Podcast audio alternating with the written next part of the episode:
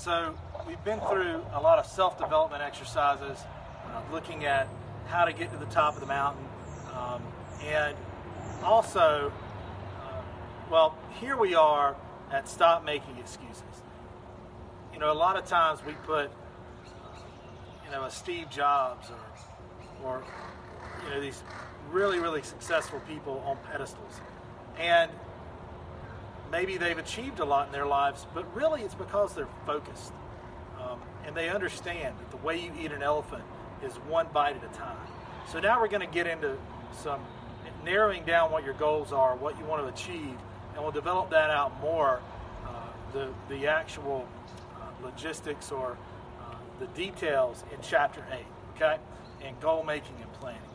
So, what would you do if you knew you couldn't fail? just go through the exercise. If you knew that all bets were off, there were no limitations on you, you could snap your finger, the I dream of Jeannie thing. You know, you could snap your finger, one twitch of a nose, you could be uh, in whatever position you wanted to. You could have the firm, the business you wanted, the life, the relationship. Uh, you know, people are motivated by different things the money, the car, whatever it may be for you, uh, helping you know your fellow man or woman.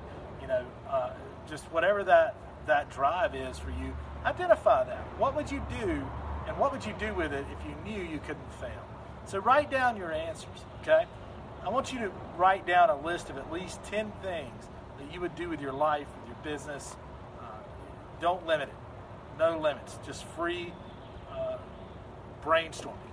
If you knew you couldn't fail, then I want you to prioritize your top five. Then I want you to identify your number one out of those five and understand that we're going to develop that out later, but understand that we're all the same. You know, we're all human beings. We have some different gifts and abilities. What may be one person's weakness, another person may use that as a strength. And that's a, that's another chapter in another book, by the way, how to do that. Uh, and that makes you real to others.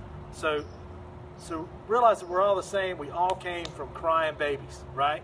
Um, and and we're all traveling the same path so uh, on this earth so identify your top five whittle that down 10 to 5 to 1 that's going to be the process okay and and start thinking about how you can achieve those goals and we'll explore more of the logistics of that in chapter 8 be great because i know you can